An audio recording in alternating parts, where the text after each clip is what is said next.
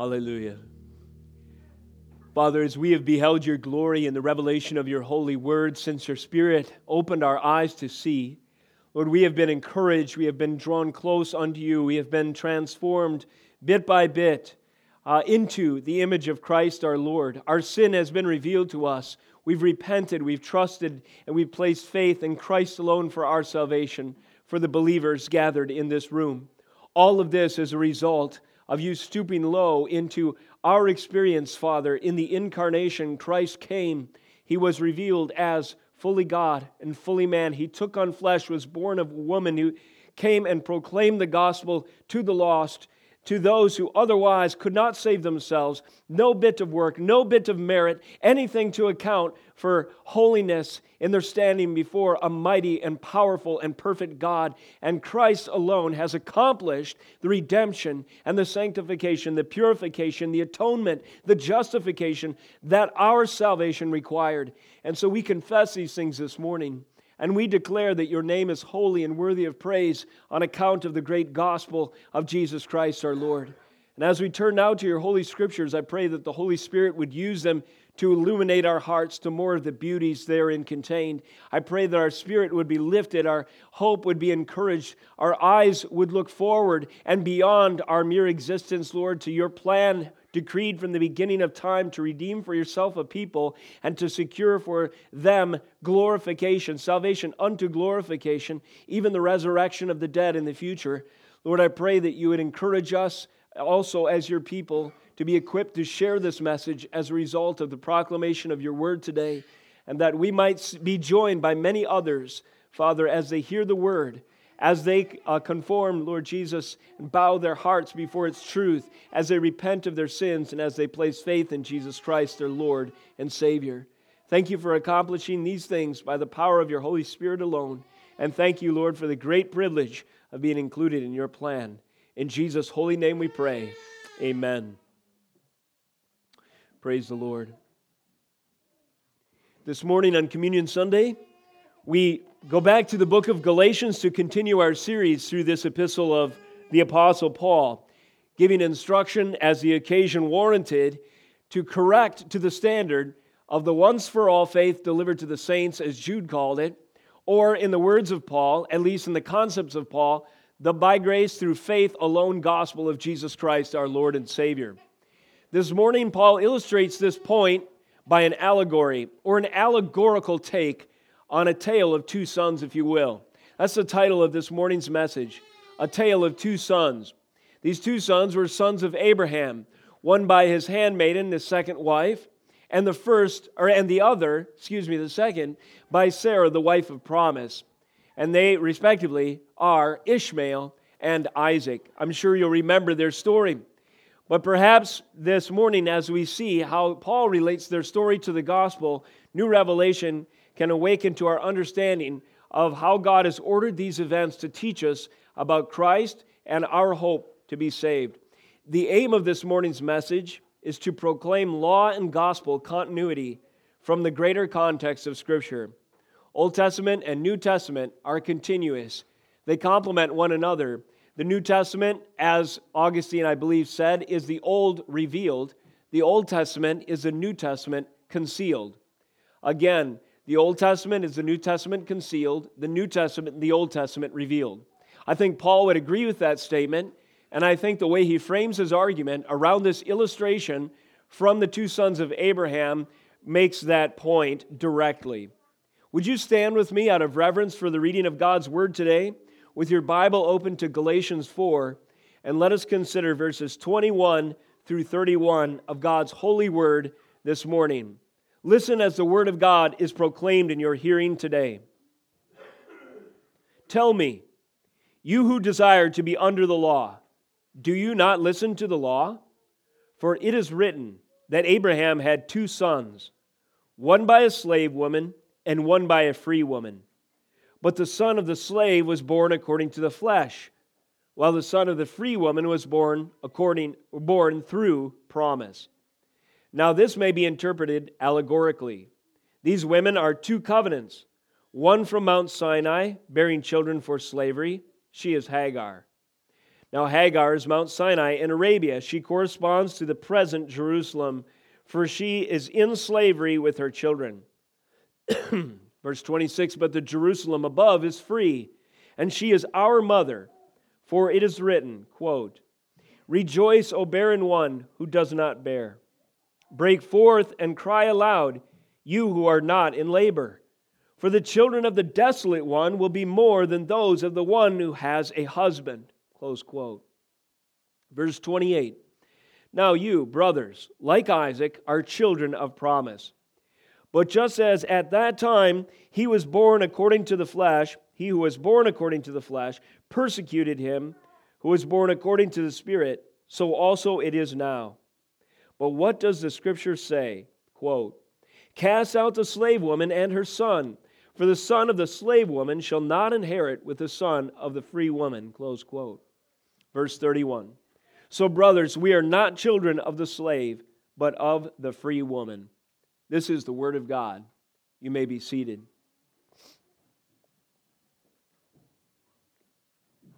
In our introduction some weeks ago, months ago, to Galatians 4, we noted that Paul uses two illustrations in context. The first was a slave master, a slave master to or guardian to a slave relationship. In this example, in chapter 3, verse 23, for instance, he says, The law was our guardian until Christ came in order that we might be justified by faith. He goes on to expand this uh, guardian and slave relationship, if you will, in chapter 4 1.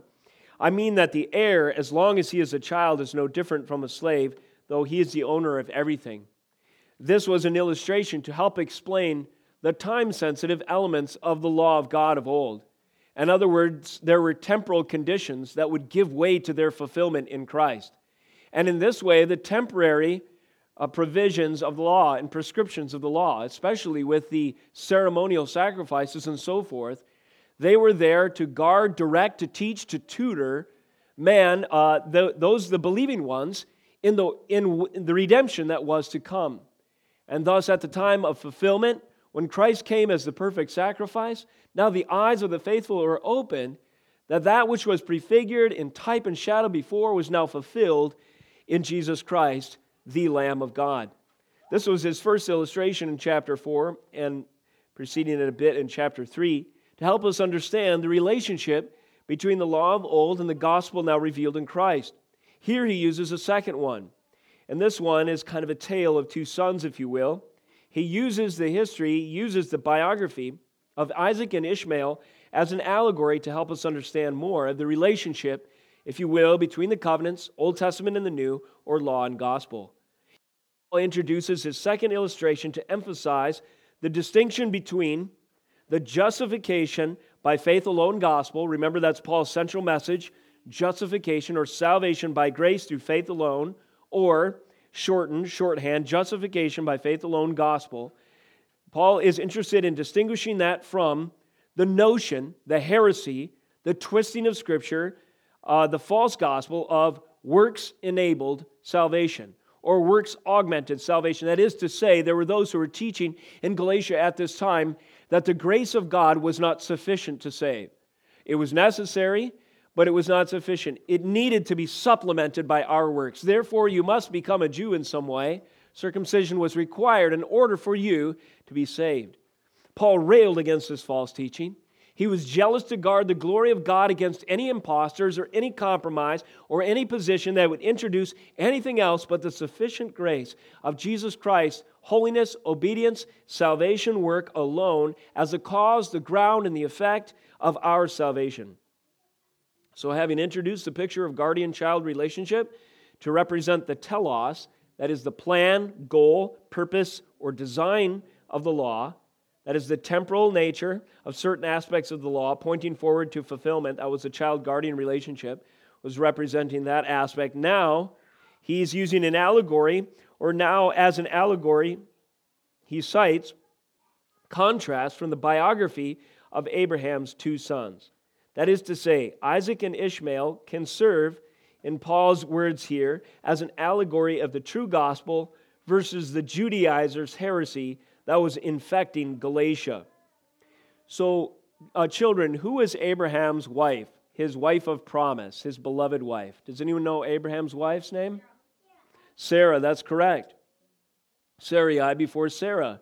When God changed her name, though, to Sarah, this is uh, part and parcel to this promise, this covenant that God was making, that he would supply an heir for Abraham and fulfill his promise that he would be a blessing to all nations through the wife of Abraham and uh, her child. Sarah was the wife of promise. God had spoken that she would bear a son and thus fulfill God's prophecy to Abraham that he would be the father of many what? Abraham would be the father of many children or nations. However, Sarah was barren, which means she could not have a child. And the promise was slow to materialize, yes, even impossible from man's perspective. And so this troubled Sarah, this troubled Abraham. Assessing the situation, Abraham and Sarah conspired together and they concocted an alternate, an alternate plan. If, as it seemed, the circumstances showed, it was impossible for Abraham to have a child by his barren wife Sarah, perhaps they could come up with a plan B. Abraham would take Sarah's Egyptian servant, does anyone remember her name? Hagar, as his second wife, in hopes that he might bear a son through her. Jamieson, Fausset, and Brown is an often helpful commentary. Listen to their summary of this account. After, in the way that Paul uses it to explain something of the truth in Galatians 4, quote, after having sufficiently maintained his point by argument, the apostle confirms and illustrates it by an inspired allegorical exposition of historical facts. What is an allegory, real quick? It is a story that's meant to teach a lesson, to illustrate a point, or communicate an idea or theology beyond itself. Think of the Pilgrim's Progress, a very famous allegory. The story isn't just about a guy named Christian, but it is about the experience of Christians generally, and so his story serves to teach broader principles. Abraham is saying, and uh, Jamieson, Fausset, and Brown comment that, or Paul is saying, that the story of Abraham's sons is an allegoric can be taken allegorically. It can be used to teach broader principles. It's an inspired allegorical exposition, in Paul's words here, they say, of historical facts containing in them general laws and types. Now, they uh, surmise a reason for this. Perhaps his reason, that is, Paul's reason for speaking this way, that is, for using allegory, was to quote, uh, confute the Judaizers with their own weapons. You see, the false teachers that were popular in Galatia at this time, they often used, in the words of Jamieson, Fausset, and Brown, subtle, mystical, allegorical interpretations, unauthorized by the Spirit.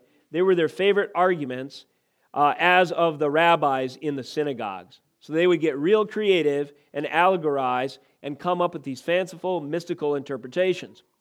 And so they continue. Paul meets them with an allegorical exposition not the work of fancy, but sanctioned by the Holy Spirit.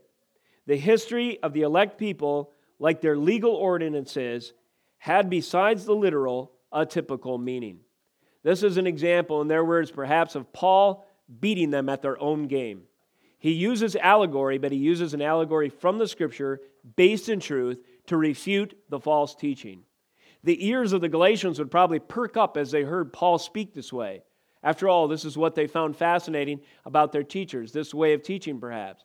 But they were getting a whole different dose here. They were getting the dose of the truth, undiluted, unadulterated, unwatered down. They were returned in their focus if they would hear and listen to Paul's words, if they would take heed of the word of God and Paul's use of this allegorical take on Isaac and Ishmael, it would turn them from their heresy their attraction to false beliefs, the temptation to believe something of their works was, was uh, essential and a ground and the means of their salvation in addition to Christ, and would return them in repentance and faith to the once for all truth, the Christ, or the by faith, the salvation by grace through faith alone gospel. There's contrast primarily that Paul uses this story to illustrate. So let me give you a heading the two sons allegory serves to illustrate the following contrast. Number one, slavery versus freedom.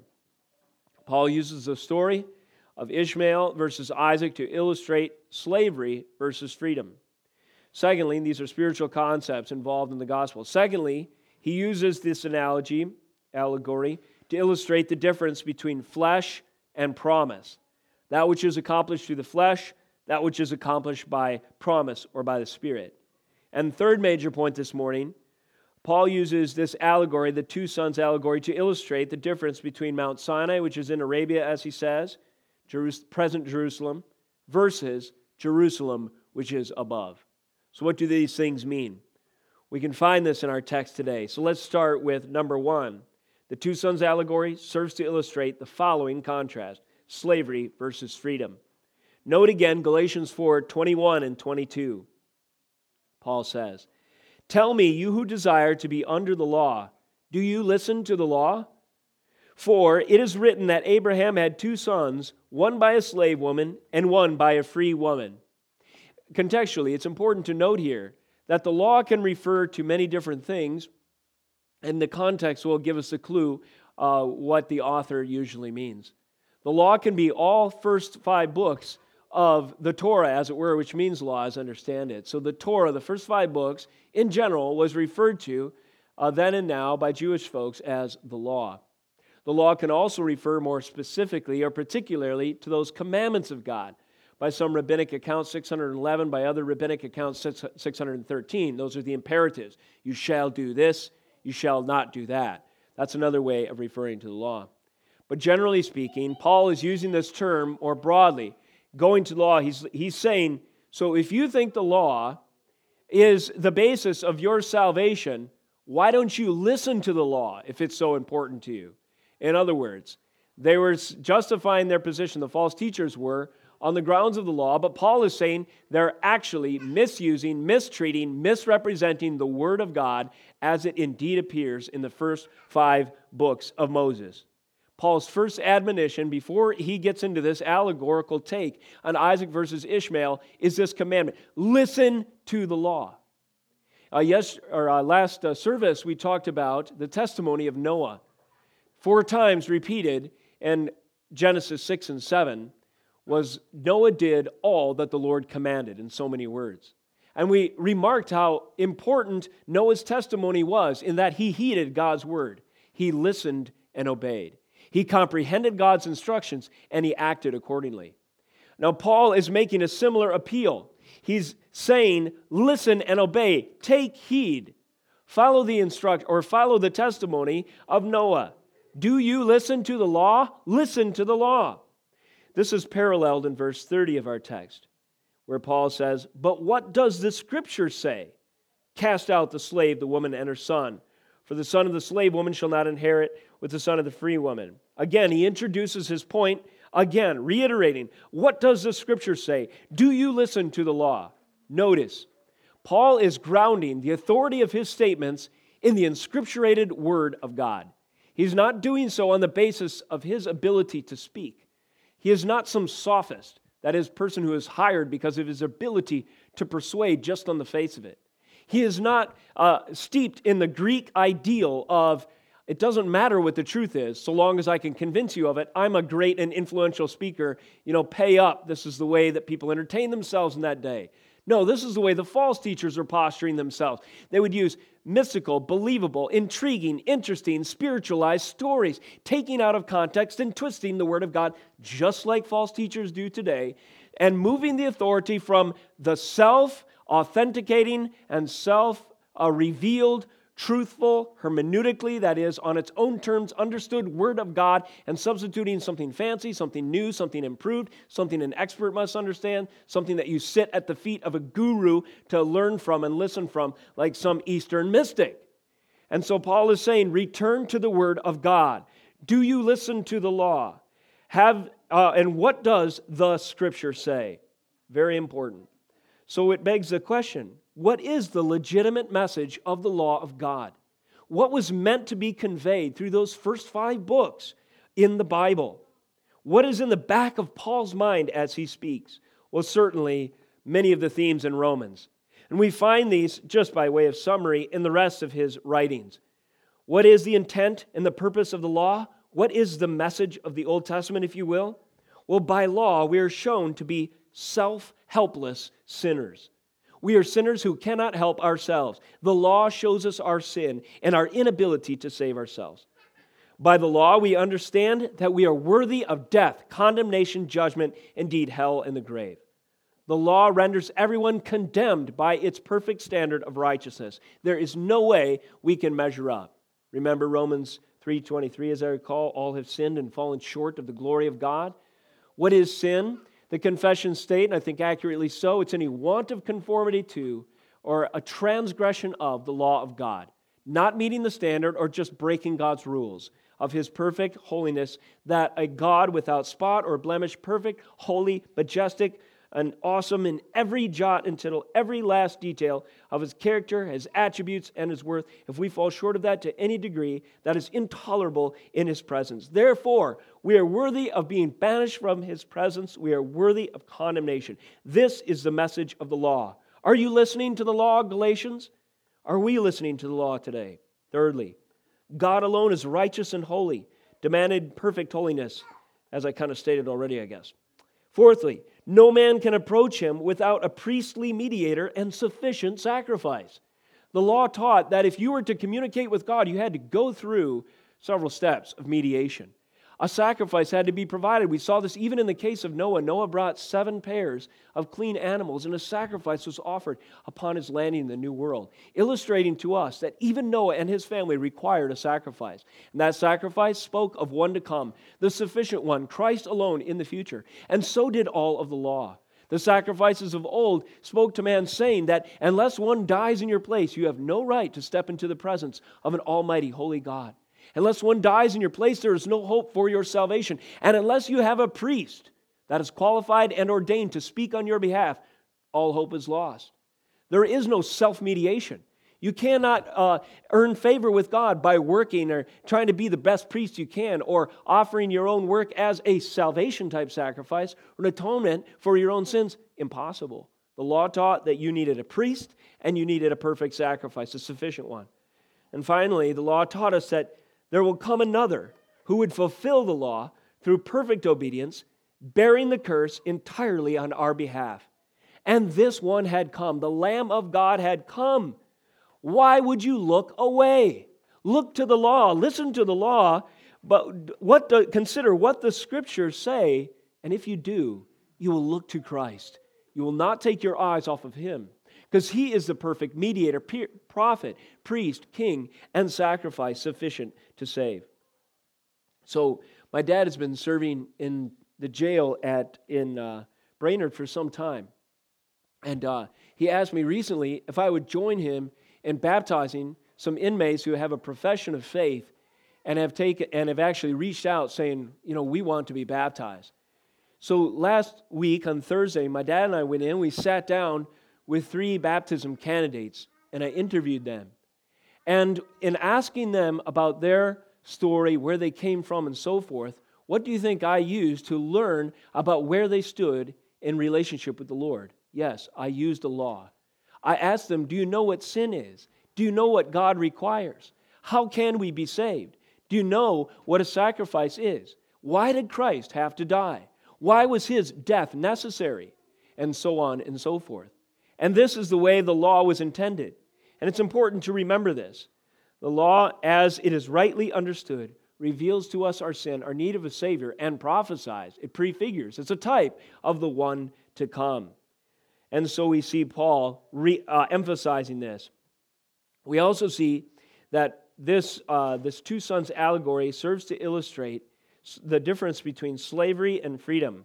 Bondage and freedom are illustrated in verse 22. For it is written that Abraham had two sons, one by a slave woman and one by a free woman. The story of Isaac and Ishmael illustrates the bondage of sin in that Hagar was not the elect wife, if you will. She was the wife who was chosen for pragmatic, practical reasons, the plan B wife, the secondary wife, the plan that represented the best idea that man and his works could come up with because he didn't walk in faith that God's promises would be fulfilled in his perfect time by supernatural means alone. And so Hagar represented the wife of slavery. Hagar herself was a servant, she was a slave. Hagar was from Egyptian descent. This is interesting as well, and it reminds us of the, how Egypt is represented in the law. Egypt would go on to be the nation that would come to represent bondage and slavery of God's people. That is to say, that which is associated with Egypt, generally speaking, in the Old Testament, was at enmity, was not an ally with the Lord. And so, and with God's purposes and with Israel. So in Genesis 16:1, we see Hagar introduced as the slave wife, if you will, the Egyptian. Thus, bondage is illustrated in this example. Just like those who are on, who on works of the law, or just like those who trust in works of the law for salvation, are also in bondage. Notice in chapter 3 in Galatians, verse 10, for instance. For all who rely on works of the law are under a curse, for it is written, Cursed be everyone who does not abide by all things written in the book of the law and do them.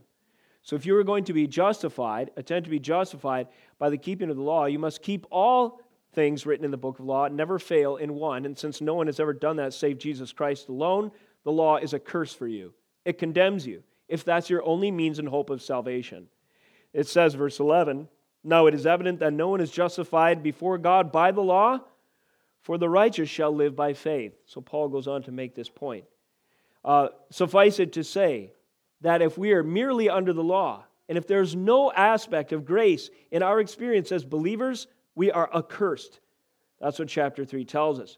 Furthermore, we are imprisoned. 323. Now, before faith came, we were held captive under the law, imprisoned until the coming of faith would be revealed. So the law represented a, an imprisoned situation, a bondage situation, and in this case, there was a provisional element to it. There are aspects of the law that would keep Israel unique, separate, and distinct to preserve the line of the Messiah and so forth. And the law serves as a stopgap from the encroaching of wickedness. It places a provisional, it places a providential uh, ballast stone, if you will, into the hull of society so that we are not totally overcome by our depravity. And in this way, the law restricts. It says you can do this, you can't do that, and it keeps us contained. It places guardrails and fence posts and prison walls around us, if you will. So, so far in chapter 3, the law represents a curse, the law represents a prison. And finally, um, it enslaves us, 324. So then the law was our guardian until Christ came in order that we might be justified by faith. Chapter 4 goes on to explain that guardian role as related uh, to that of a slave and a master.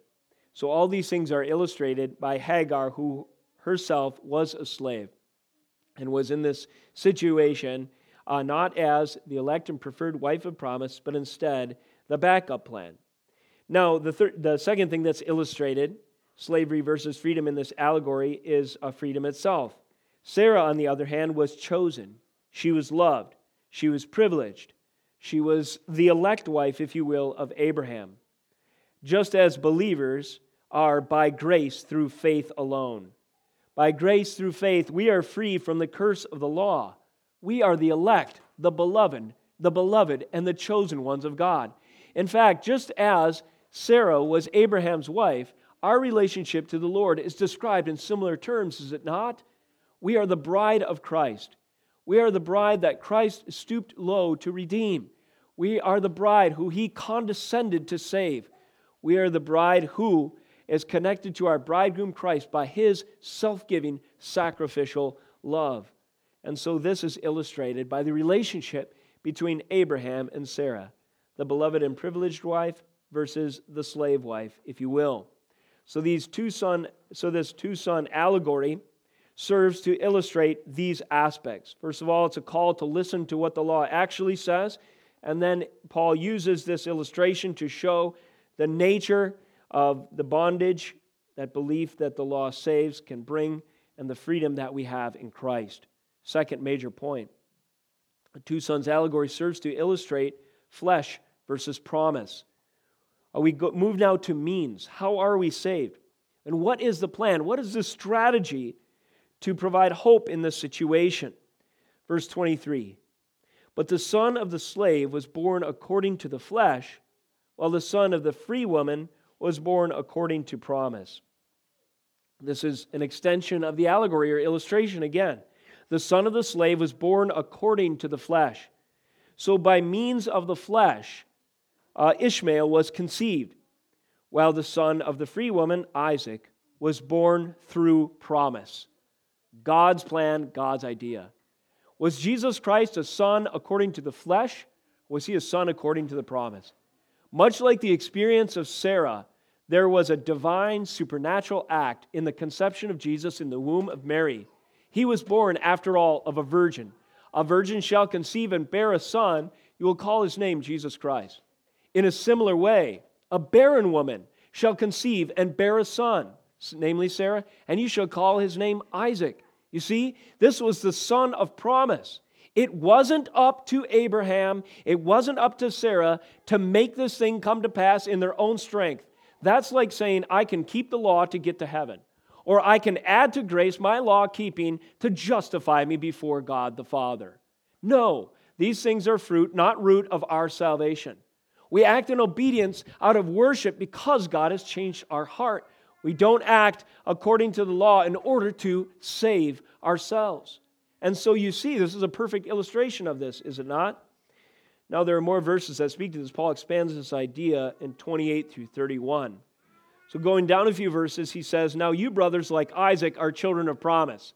He's speaking to the redeemed, the called out, the true believers in Galatia that are being tempted by these false teachers, but he's making appeal to them. If you are a true believer, if you truly understand the grace by which you are saved, you are like Isaac. You are a child of promise. But just as at that time he who was born according to the flesh persecuted him who was born according to the Spirit, so it is now. But what does the scripture say? And then he goes out, then he goes on to explain, cast out the slave woman and her son, for the son of the slave woman shall not inherit with the son of the free woman. Then he closes verse 31 his thought by saying, So, brothers, we are not children of the slave, but of the free woman. This is helpful in explaining the situation. We have an ends and means situation here, do we not? Abraham understood that God had an end for him, a plan, a purpose. That was the promise. He would be the father of many nations. But as Sarah grew older and older with no child, as she was past menopause, as she was aging, as Abraham himself was approaching his centennial year, you know, 100 years old, the means became more and more doubtful. Yes, I understand the ends, God has purpose that I would have a son, but I don't see how this is going to work. And so, under these conditions, you know, Abraham and Sarah get what they think is a bright idea, and uh, Abraham takes a secondary wife, and so on and so forth. Uh, someone pointed out to me years ago the difference between the first and second commandments, and it relates to this idea. The idea is this that God has ordained the ends as well as the means. You might ask yourself as you approach the Ten Commandments, boy, the first two seem redundant. Uh, which of you young, young people can tell me the first commandment of the Ten Commandments? Commandment number one. Does anyone know? I am the Lord your God who brought you out of Egypt. You shall have no other gods before me. Uh, adults, let's put you on the spot. Who knows the second commandment? Second commandment. Hey, you're not an adult. Yeah, you shall have, thou shalt not make unto me any graven image. So you might think these commandments are sort of redundant. The first is, You shall have no other gods before me. The second is, You shall not make unto me any graven image. But basically, what's in view here is this principle God has sovereignly ordained the ends, worship only me, but also the means. I ordain this means of worship. You are not to worship me by making these trinkets or images or icons that convey some kind of self contained spiritual you know, meaning and so forth. In other words, God declares comprehensive rights over our worldview and over how we should act and live in this world. We look to the scriptures as sufficient for a standard for life and godliness across the board. And you see then how uh, a violation of this principle is in view in Abraham and Sarah's experience. Yes, we uh, hold out hope in a promise to come, that's the ends, but I think we're going to need to consider a different means. And this was only trouble and this only illustrated the negative. Why? Because God was not only powerful to promise the expected son, but he was also powerful to accomplish that his way and in his perfect time. What is salvation according to the law? It's trying to save ourselves, not trusting God's means. God's means is salvation by grace through faith alone in the exclusive work of Jesus Christ. And the perversion of that is thinking that Christ's work is not quite enough. I can't trust his salvation that he purchased or his obedience to be sufficient. So, therefore, part of my salvation must depend on me. And Paul is saying, don't forget, as illustrated in the story of Abraham, Sarah, and their two sons, that God has ordained the ends and the means. A primary feature of this analogy, this analogy is the presumption of Abraham and Sarah in pursuing fulfillment of the promise by their own effort and ingenuity rather than walking by faith. So, a primary feature here is in this analogy or this allegory is the presumption of Abraham and Sarah. They're pursuing the fulfillment of the promise by their own effort and their own ingenuity. And this was in violation of the Lord. They ought to have walked by faith. Now, there was fallout for this disobedience. I call this Plan B fallout. Genesis 16, turn there if you would. We'll pick up on the story from its original account. Genesis 16, notice what happens. That is to say, there are consequences for adding to God's scripture anything of our own ingenuity and effort, as we've mentioned. And these are illustrated in our story as well. Uh, Genesis 16, verses 3 through 5. So after Abraham had lived 10 years in the land of Canaan, Sarai, Abraham's wife, took Hagar, the Egyptian, her servant, and gave her to Abraham, her husband, as a wife. He went into Hagar, and she conceived. And when she saw that she had conceived, she looked with contempt on her mistress. And Sarah said to Abraham, May the wrong done to me be on you. I gave my servant to your embrace, and when she saw that she had conceived, she looked on me with contempt. May the Lord judge between you and me. So you see right away the consequences of this kind of perversion. Right away after Hagar conceives, she looks with disdain. She looks with contempt, with disrespect upon her, her uh, master, or, uh, uh, namely Sarah, Sarai at this time. This illustrating to us that those who cling to their works for justification declare themselves enemies of grace. They have contempt for the true gospel. Anything that modifies, alters, add to, so called improves the gospel of Jesus Christ and what is sufficiently given to us in Scripture alone, it is a contempt for the true gospel. It is looking down your nose and thinking, by my own efforts or ingenuity, I can recast the message of the Bible, modify it in some way, improve it for the demands of a modern culture. Anytime that this gospel is altered in this way through false teaching, it is a contemptuous thing. It is looking down one's nose, disrespecting God's word, God's power, God's way. It is having contempt for the true gospel, declaring yourself an enemy of grace. Now, there was more fallout still in the historical example of Abraham getting this you know, idea to take a second wife, never going to work out great. But it not only represents a diminished view of the Abrahamic covenant, in other words, yes, God might have promised, but I don't think he has the power to accomplish it through the wife of promise, so let's come up with another way. And in that way, it diminished the view of the Abrahamic covenant in the eyes of Abraham and Sarah, and as a poor testimony to those around them. But it also affected their own marriage as well. Their covenanted relationship in their family, this lesser covenant, if you will, took a hit. There was animosity now that was bred. There was strife in the home. There was conflict that was the result of this sin. There was now blight on the integrity and legacy of Abraham. And ultimately, there was an alienation of the servant Hagar from her uh, master's care. Eventually, eventually, she was ostracized. She was put out from their covering and sent away. So, this fallout of acting according to the flesh and not trusting the promise or the work of the Spirit, it sowed all kinds of seeds of discord. And these persisted even for generations. Psalm 83 6 the author of the psalm identifies Ishmaelites, the descendants of Ishmael, as a thorn in the side of Israel continuing. So there was animosity that continued for generations as a result of not taking seriously all of God's word. So Paul is saying the problem of modifying the gospel and its consequences and the fear of the Lord in light of this ought to be a reality for you. Listen to what the law has already laid out. Consider the consequences of not trusting God's means. Look what happened to Abraham and his family. Do you want to put yourself in that kind of situation? Well, then stop listening to these false teachers. Turn from this perversion of the truth and turn back to Christ alone. God ordains the ends and the means, and it is never worth taking matters into your own hands. If you seek to move forward according to the flesh, you will only reap hardship, judgment, upon yourself in the form of chastisement unto correction, hopefully. But in the worst case, it would demonstrate you didn't understand the gospel in the first place and show that you were indeed under the condemnation of the law until such time as you repented and trusted in grace alone to save you, the work and the, and the power and the supply of Christ and his work on Calvary. This conflict is irreconcilable and it continues to play out.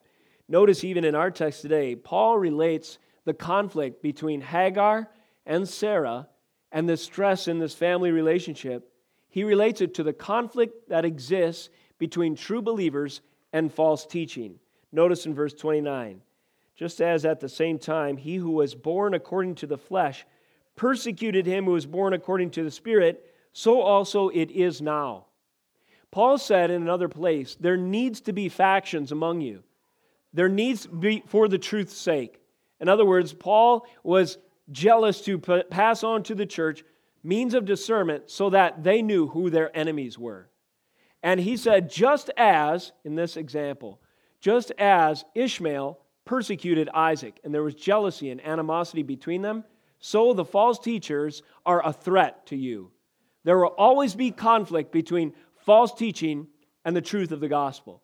Look to the scriptures, look to the teaching of Paul to know what the uh, non negotiable aspects of truth are, and then recognize any perversion as such and realize that they thumb their nose on grace, that those teachings despise the truth of God, that they take into their own hands and seek to work out by means of the flesh the fulfillment of the promise. And by that standard, they ought to not only, they remain not only our persecutors, but they also ought to be excommunicated from the brethren. Yes, strong language, but Paul continues. Verse 30 But what does the scripture say? Cast out the slave woman and her son, for the son of the slave woman shall not inherit with the son of the free woman. Paul is saying, just like the situation was such at the time of this trying to you know, acquire a son by means of the flesh, it necessitated a separation a putting aside and excommunicating of Hagar and Ishmael from the family covering of Abraham. So put out false teachers from among you. Do not entertain ideas that add to the gospel works or merit as the ground of salvation or any other non negotiable truth compromised by the teachings of today. Separate yourselves from it. Realize how high the stakes are and take seriously the fear of God and your responsibility in light of these things. And this is what uh, Paul is emphasizing by way of this allegory. So, again, in summary, two sons, and, at, and this allegory serves to illustrate slavery versus freedom, on the condemnation of the law versus salvation by grace through faith alone. Secondly, trusting in the means of the flesh, your own efforts and ingenuity, versus the promise or the spirit, that which God accomplishes sovereignly by his own hand. That leads us to the third point this morning Mount Sinai versus Jerusalem above. Paul goes on to explain in verse 24. Now, this may be interpreted allegory, allegorically. These women are two covenants. So, who are the women again? Sarah and Hagar. Paul compares them to two covenants one is from Mount Sinai, he says, bearing children for slavery. She is Hagar. Verse 25. Now, Hagar is Mount Sinai in Arabia. She corresponds to the present Jerusalem, for she is in slavery with her children. Verse 26. But the Jerusalem above is free, and she is our mother. It occurs to me, I, I have an illustration for you of how this might apply in even, yes, indeed, even in our modern day. Um, today, there yet remains misunderstandings and the opportunity to be deceived by uh, false teaching and so forth, and uh, it comes to us on many fronts. Paul is saying, he is instructing the church to recognize the difference of Jerusalem below, if you will, or present Jerusalem, and Jerusalem which is above and free. And he says, She is our mother. What is he referring to here? Well, he is referring to a, a of religious ideas through humanism, man's ingenuity and man's efforts, as we said, but then it's named the gospel, or it's named religion, or it's named Judeo Christian values, or things like this. And this is prevalent in our culture and in commentary today. I was listening to two commentators speak with one another on a podcast recently. Let me give you this as an illustration. One was a professed evangelical Christian, the other an Orthodox Jew. The professed evangelical Christian says to the Jew, if, any, if anything speaks to me of God's truth, it's the music of Bach. And when we listen to the music of Bach, you and I, who disagree on the divinity of Christ, you and I are swimming in that stream, and we are there together, and that stream is carrying us to the same place. This is absolutely, there's absolutely no doubt in my mind that you and I are going to be arguing about the truth in heaven, and that the stream of Bach, which speaks to us of God, is going to take us there. True or false? Absolutely false.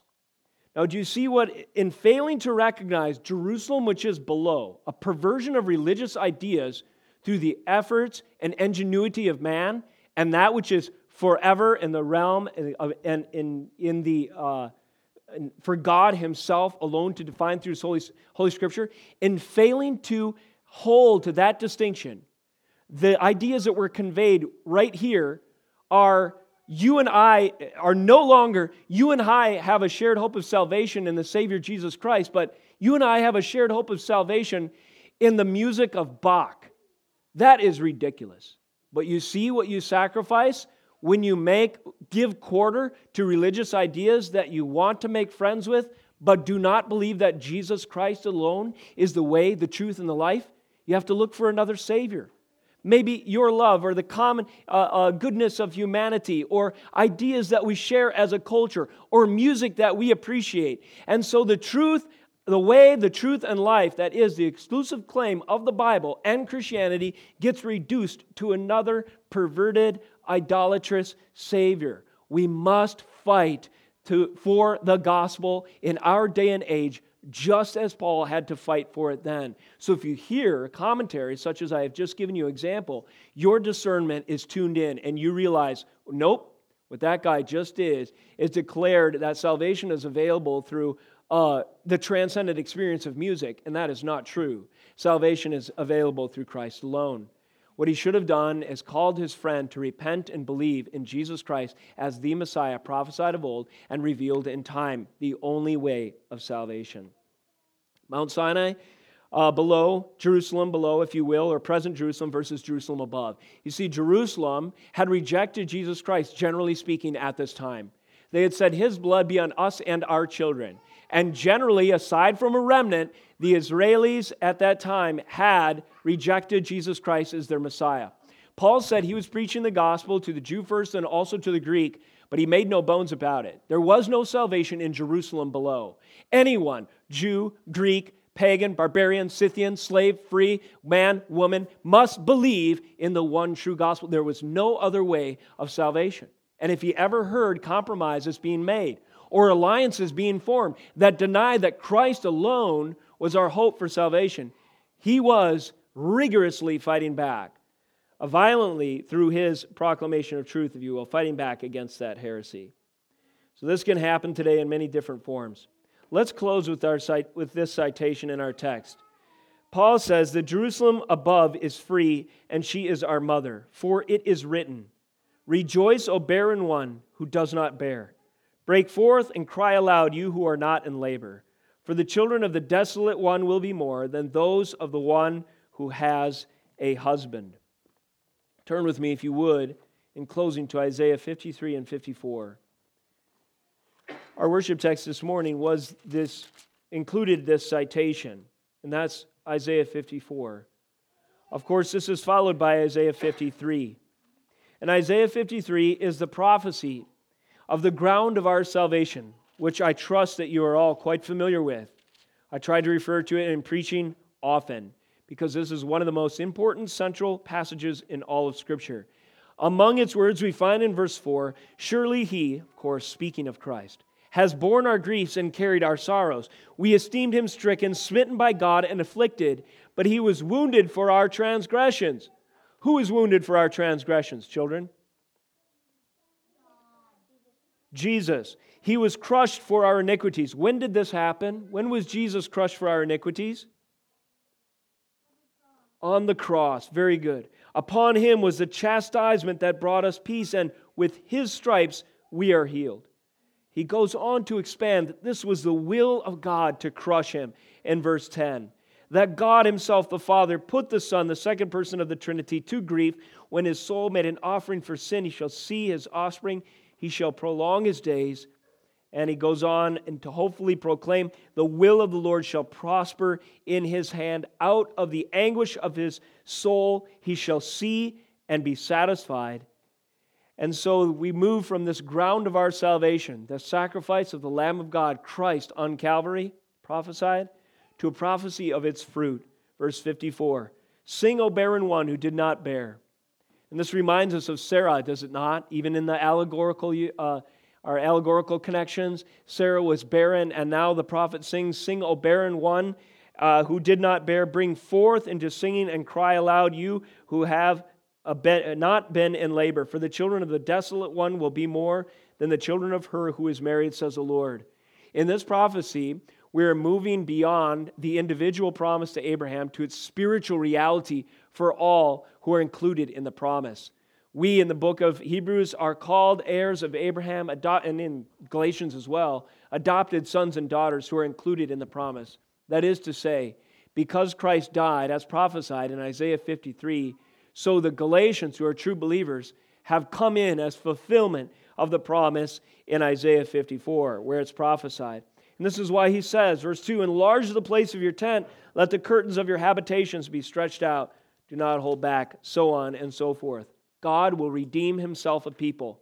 He will do so from Galatia, he will do so from Cross Lake, he will do so from every tribe and tongue and nation on the earth. But he will do so only one way not according to the flesh, but according to the Spirit. Not according to the ingenuity and work of man, but according to the promise, according to the Spirit of God. And we are testimony to this fact if you believe that Christ's work is your salvation. So live in light of this truth. And do not let it ever be corrupted by some false teachers, some fast talking charlatan that would want to put a different spin on your religious ideas or convictions. Always return to the Word of God and consider the proclamation of God's holy Word your only and your sufficient standard. Let us close in prayer as we transition to communion. Dear Lord, we thank you for your holy Word. We thank you that by the power of the Spirit's use of the proclamation and the reading and the study of your word, you can write these things upon the table of our hearts. You can conform our mind to the knowledge of the truth. You can produce fruit in our lives even the regeneration of the lost and the dead unto new life in Christ, confessing hope and faith in Jesus Christ alone. We pray that you would continue to march through history, earning for yourself and your glory a people from every nook and cranny and corner of this globe to the praise of your great name. As we celebrate communion at your table, may we remember what was prophesied of old and what is emphasized by Paul that it is the stripes, the shed blood of Christ, it is his broken body that is alone our hope for eternal life. In all this, that you might be glorified. In Jesus' name we pray. Amen.